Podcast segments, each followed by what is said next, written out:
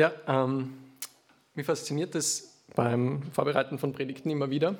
Habe ich noch nicht so oft gemacht, aber es tritt erstaunlich häufig auf, dass die Predigtstelle erstaunlich gut zum jeweiligen Sonntag passt. Ähm, und so habe ich mir das auch heute wieder gedacht, wo es in der Textstelle um die Einheit der Gemeinde geht, dass eigentlich unglaublich gut passt zum Sonntag, wo wir nachher Gemeindeversammlung haben. Ähm, ist eigentlich wie die Faust aufs Auge und das hat mich im Vorfeld einfach schon mal begeistert. Ähm, zum Einstieg in das Thema habe ich euch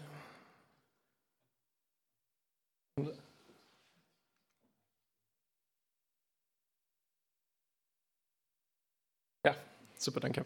Ähm, äh, Bild mitgebracht, das ich für einen Moment einmal kommentarlos ähm, stehen lassen möchte. Ähm, genau, und den Text jetzt einmal vorlesen möchte. Ähm, Predigtstelle ist Epheser 4, die Verse 1 bis 6. So ermahne ich euch nun, ich, der Gebundene im Herrn, dass ihr der Berufung würdig wandelt, zu der ihr berufen worden seid, indem ihr mit aller Demut und Sanftmut, mit Langmut einander in Liebe ertragt und eifrig bemüht seid, die Einheit des Geistes zu bewahren durch das Band des Friedens. Ein Leib und ein Geist, wie ihr auch berufen worden seid, zu einer Hoffnung eurer Berufung. Ein Herr, ein Glaube, eine Taufe, ein Gott und Vater aller, über allen und durch alle und in euch allen. Ja, wir befinden uns da jetzt an einem Wendepunkt im Epheserbrief, ähm, nämlich am Übergang von der Theorie in den ersten drei Kapiteln hin zu vielen praktischen Aufforderungen, die der Paulus, Paulus uns da mitteilt, also hin zum gelebten Glauben. Und in den ähm, ersten drei Versen finden wir die allererste aktive Handlungsaufforderung im Epheserbrief überhaupt. Und ich bin überzeugt davon, dass Paulus das nicht zufällig ganz als erstes nennt, sondern weil es für die Gemeinden halt einfach der wichtigste Punkt ist, den sie im Zusammenleben beachten müssen. Ähm, nämlich ihrer Berufung würdig zu wandeln, einander in Liebe zu ertragen und so die Einheit des Geistes zu bewahren. Und dementsprechend ist es, glaube ich, auch für uns heute ganz besonders wichtig, ähm, dass wir den Text als Anlass nehmen, unser Handeln zu hinterfragen und gegebenenfalls anzupassen, wo es notwendig ist. Genau. Warum ist die Einheit jetzt so wichtig für Gemeinden, dass Paulus das als, allererstes nennt und uns dazu ganz besonders ähm, ermahnt? Der Grund liegt darin, ähm, Einheit zu bewahren, entspricht unserer Berufung. In Vers 1 schreibt es der, der Paulus, wir sollen unserer Berufung würdig wandeln. Die Berufung, was das ist, das finden wir in den drei Kapiteln davor, da beschreibt Paulus das. Ähm, der Stefan hat es heute auch schon ähm, am Anfang gesagt, ähm, Kapitel 1, Vers 6 zum Beispiel, wo Paulus sagt, wir sind dazu berufen, Kinder Gottes zu sein, Beziehung mit Jesus zu haben. Und dann in Kapitel 2, 21 schreibt er das dann weiter, ähm, mit Jesus als Eckstein ähm, ist jeder von uns ein Baustein, mit dem uns Gott zu einem heiligen Tempel zusammenfügt, mit dem Gott seine Gemeinde baut.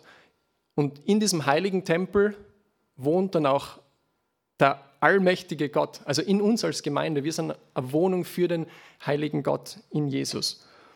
Das ist diese Berufung, von der Paulus da spricht und derer quasi sollen wir uns würdig oder ja, die sollen wir würdigen.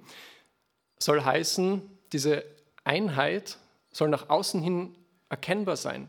Wenn jemand die Gemeinde anschaut, soll er sagen, hey, wow, irgendwas ist da anders. Ähm, Schlussendlich, weil die Gemeinde ganz einfach die Wohnung des lebendigen Gottes ist.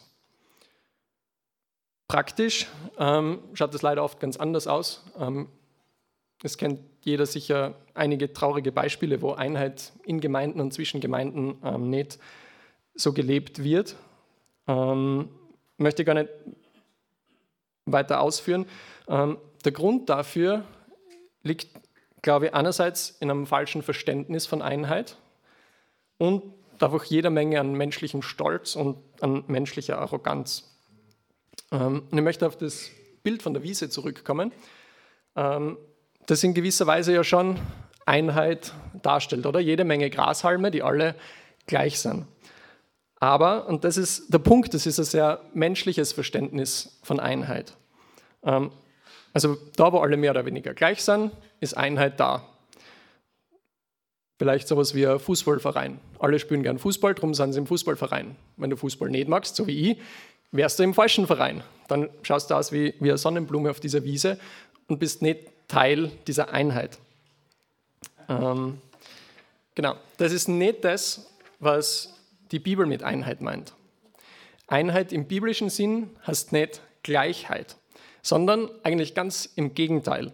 Ähm, in der Gemeinde werden die unterschiedlichsten Menschen bunt zusammengewürfelt, die zum Teil absolut nichts miteinander gemeinsam haben, außer eben der einen Tatsache, dass sie Kinder Gottes sind.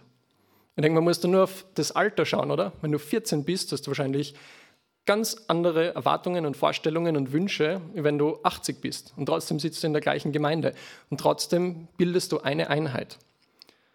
Ich finde, ein anderes Beispiel, wo man das ähm, sehr schön sieht, ist die Ehe wo du Mann und Frau hast und viel unterschiedlicher wird es nicht mehr. Aber trotzdem sollen die zwei gemeinsam eine Einheit bilden. Genau, also quasi in der Vielfalt die Einheit.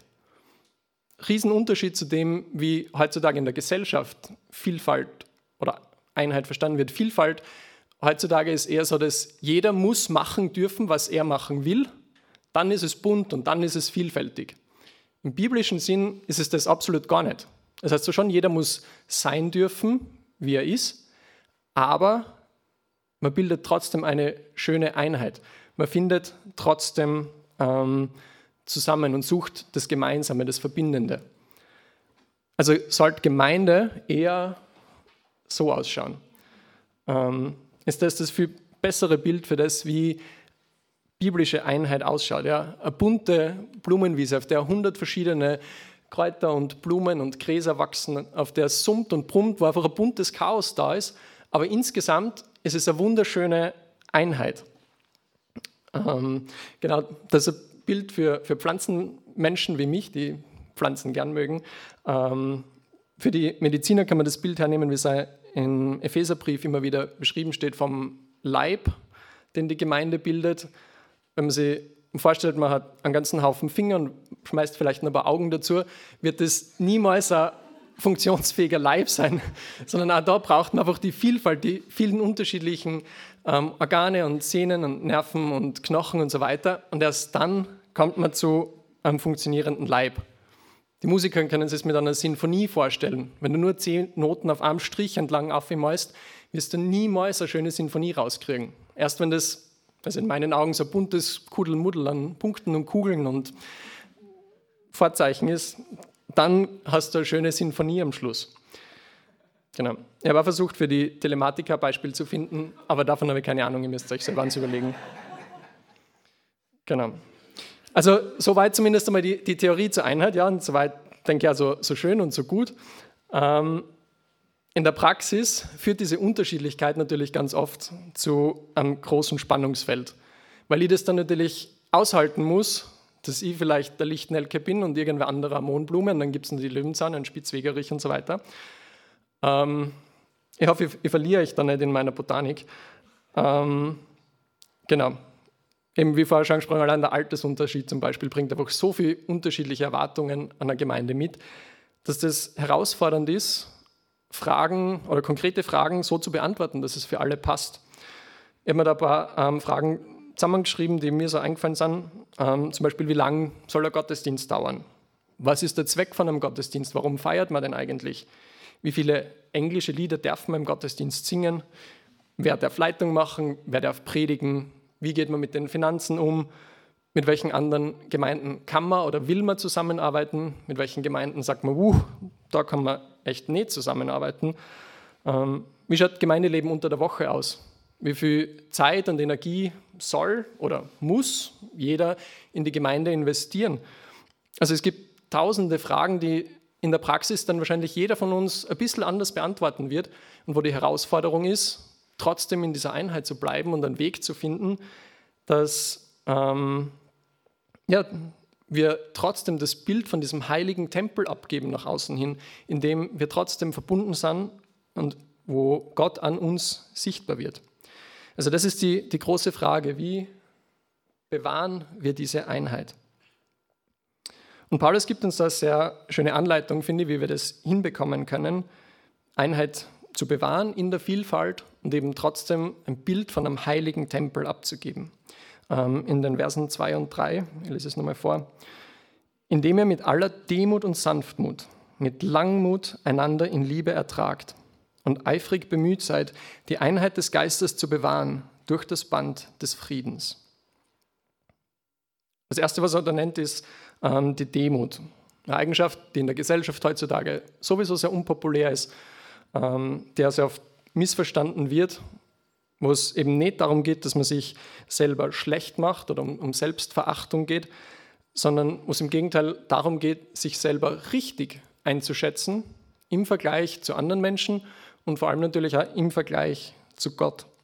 Das heißt, wir sind einerseits aufgerufen, Menschen gegenüber demütig zu sein, nicht zu meinen, dass meine Meinung wichtiger ist, weil ich es in meinen Augen richtig erkannt habe und jetzt nur Gottesdienst feiern kann mit Menschen, die auch der Meinung sind, dass eine Predigt nur 20 Minuten dauern darf, ähm, sondern ganz im Gegenteil ähm, heißt es, sensibel zu sein, mit welchen meiner Meinungen und mit welchem Verhalten meinerseits bin ich vielleicht Grund für Anstoß für andere. Wo störe ich mit meinem Verhalten die Einheit in der Gemeinde? Und dieses Verhalten dann um der Einheit willen zurückzustellen. Das in der Sarerer Heimatgemeinde, finde ich, gibt es da echt ein cooles Beispiel von einem Ältesten, der ähm, in Zungen betet, aber nicht in der Gemeinde, weil er weiß, dass es dort für andere Grund zum Anstoß wäre und das für die Einheit nicht förderlich wäre. Darum stellt er das in Demut zurück und macht das in der Gemeinde nicht. Genau. Und zweitens sind wir dann aufgefordert zu Demut Gott gegenüber. Wir müssen uns einfach dessen bewusst sein. Ähm, Gott hat uns als Einheit zusammengestellt. Also wer bin ich, dass ich bereit bin, wegen meiner Meinung diese Einheit aufzugeben? So wichtig und so richtig kann meine Meinung überhaupt nicht sein, dass ihr mir dieses Recht rausnehmen könnt. Es gibt aber Ausnahmen, wo es um Irrlehre und die, die falsche Beantwortung von heilsrelevanten Fragen geht. Da wird es dann sehr schnell sehr tricky. Ähm, aber ganz grundsätzlich steht mir als Mensch das einfach nicht zu, die Einheit, die Gott in der Gemeinde geschaffen hat, aufzulösen. Der zweite Punkt, den uns Paulus nennt, ist ähm, Sanftmut.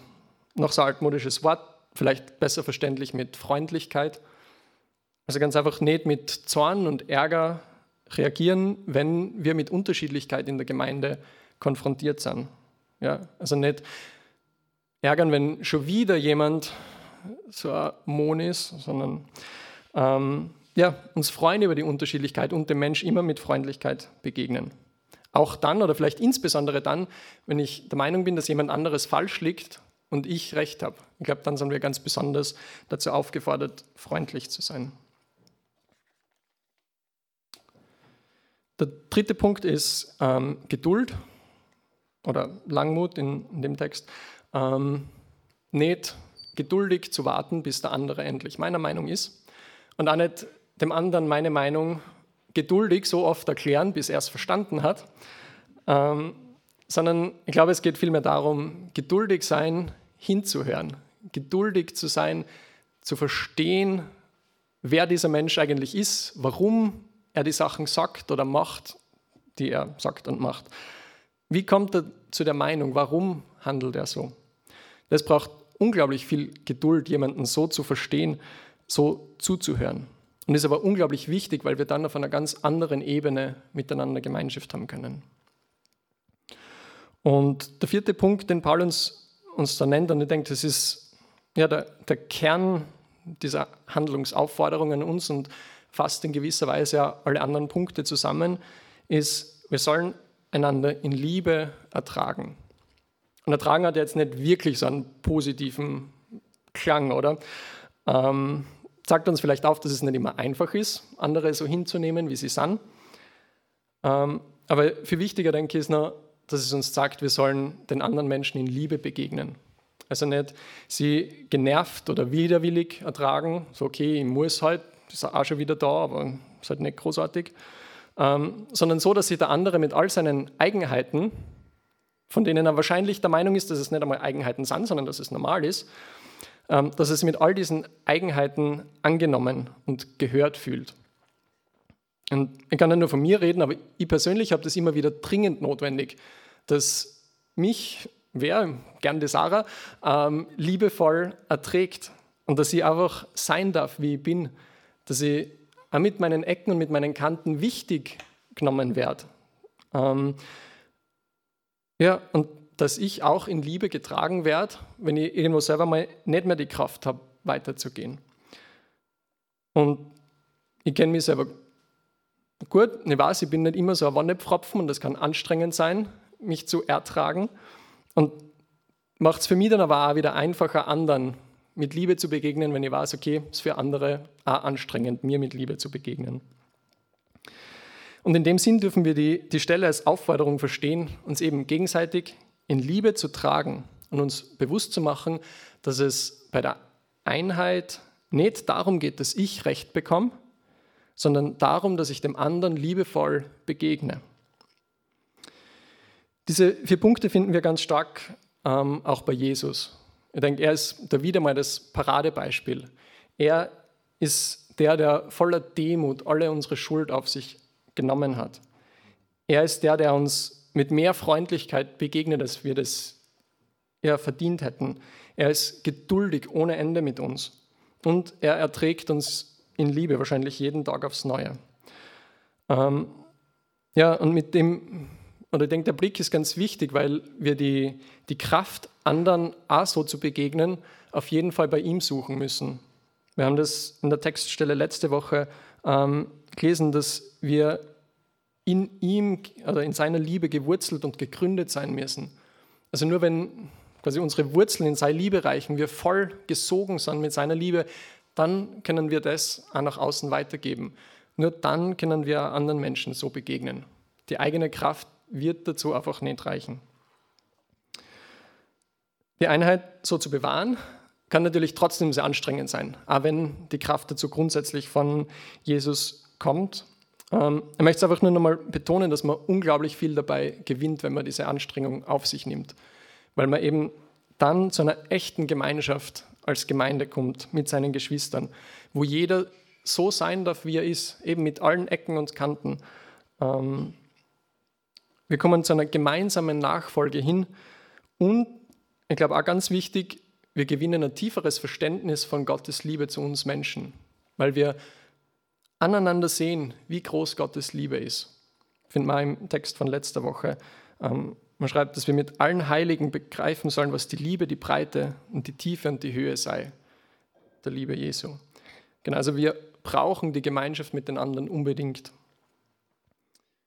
Ein letzter Satz noch ähm, zu dem Abschnitt. Das ist halt ähm, schon gesagt worden. Ich glaube, ein ganz wichtiger Punkt, der da noch mitspielt, ist die Vergebung.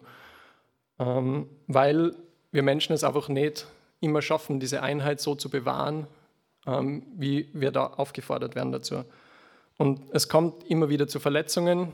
Ich glaube, die, die letzten zwei bis drei Jahre haben da sicher für, für Anlass gegeben, dass die Einheit strapaziert wird und dass Verletzungen passiert sind in wahrscheinlich jeder Gemeinde auf der ganzen Welt. Ähm, genau, ich möchte gar nicht mehr viel dazu sagen, weil schon so viel Schönes gesagt worden ist dazu. Aber einfach ja, der Hinweis noch, dass auch Vergebung eine ganz wichtige Form davon ist, einander in Liebe zu ertragen.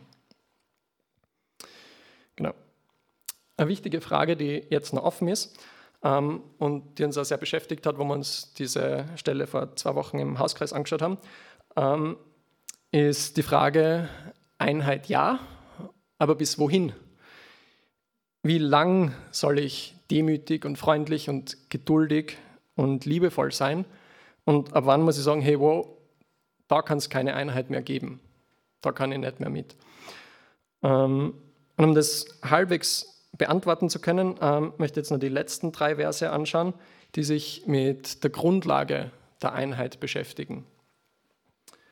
Ähm, weil meine Überlegung dahinter war quasi, wenn wir verstehen, was die Grundlage der Einheit ist, was das ist, was uns verbindet, dann ist es leichter zu schauen, okay, wo hört diese Verbindung auf? Ab wann Quasi trennt uns etwas.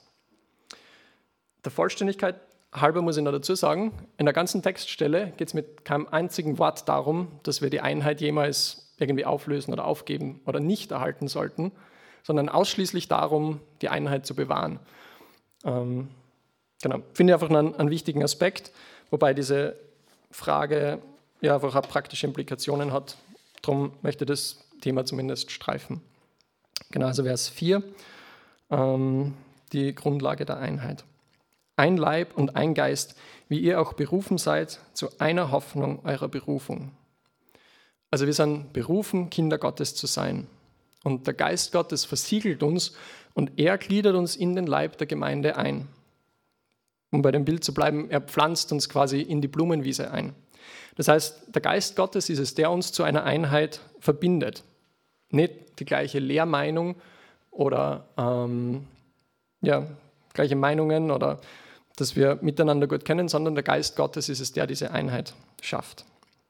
Ähm, Vers 5, ein Herr, ein Glaube, eine Taufe. Also Paulus nennt noch einiges, das uns verbindet. Der Glaube an den einen Herrn, der Glaube an Jesus, also das Weckt und das Ablegen aller anderen Herren, denen wir dienen und das Bekenntnis zu Jesus hin, was damit mit Taufe gemeint ist. Ähm, ich habe das echt schön gefunden auf der Gemeindefreizeit. Der Heiko, der Referent, ähm, hat ein bisschen erzählt von dem, wie die Gemeinden in Innsbruck zusammenarbeiten. Das sind, was nicht, vier oder fünf Gemeinden, die gemeinsame Teenie-Arbeit machen, gemeinsame Jugendarbeit machen und ich glaube auch andere Dienste wie in Krankenhäuser und Gefängnisse gehen und dort Menschen zu besuchen. Also echt coole Sachen. Und Ihre Grundlage ist nicht, dass sie die Gemeindeältesten getroffen haben und sie dann die Unterschiedlichkeiten alle ausgeredet haben, solange bis sie halbwegs einer Meinung waren und gemeint haben, jetzt können sie zusammenarbeiten, sondern sie haben sich getroffen oder treffen sie immer noch zum Gebet und sie beten gemeinsam Jesus an. Sie haben diesen Fokus auf Jesus hin und in dem verlieren ganz viele andere Fragen an Bedeutung. Genau, und dann in Vers 6 fasst Paulus das Final zusammen. Ähm, ein Gott und Vater aller, über allen und durch alle und in euch allen. Also das ist die Grundlage unserer Einheit. Auf Gott sollen wir fokussiert sein. Er ist unsere gemeinsame Mitte. Und unter dem Blickpunkt müssen wir uns auch mit Dingen auseinandersetzen, die potenziell die Einheit gefährden. Und wenn wir eben so auf Gott ausgerichtet sind ähm, und er den Platz, oder wenn, wenn wir ihm den Platz geben, dass er über uns und durch uns und in uns ist, dann glaube ich, werden ganz viele andere Dinge an Bedeutung verlieren. Ein letztes Beispiel dazu das mich sehr beeindruckt hat und das sehr greifbar ist, ähm, ist unsere Gemeindeleitung da in der Gemeinde. Ähm, Stefan und Timotheus, ich habe es vor was, drei Wochen oder so da, ähm, bei der Stellungnahme zur heutigen Gemeindeversammlung gesagt, ähm, dass ihr euch in vielen Punkten nicht einig seid auf menschlicher Ebene und viele Dinge unterschiedlich seht. Und mich beeindruckt es aber so, wie man merkt dass ja in der Gemeindeleitung so eine Einheit bildet, weil da der Fokus auf Jesus da ist, auf das gemeinsame Verbindende, auf das hin, was schlussendlich wichtig ist.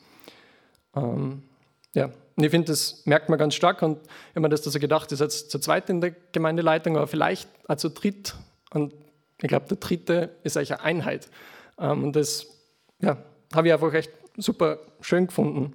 Und ich finde es ja, echt cool, dass wir ähm, unter der Leitung und unter dem Vorbild, hoffentlich auch die nächsten drei Jahre, wenn die Wahlwerbung erlaubt ist, ähm, gemeinsam Jesus nachfolgen dürfen und gemeinsam zu einer immer schöneren ähm, Blumenwiese werden dürfen, damit jeder an uns sieht, dass der ewige und allmächtige Gott in uns wohnt, dass wir gemeinsam zu seiner Ehre leben.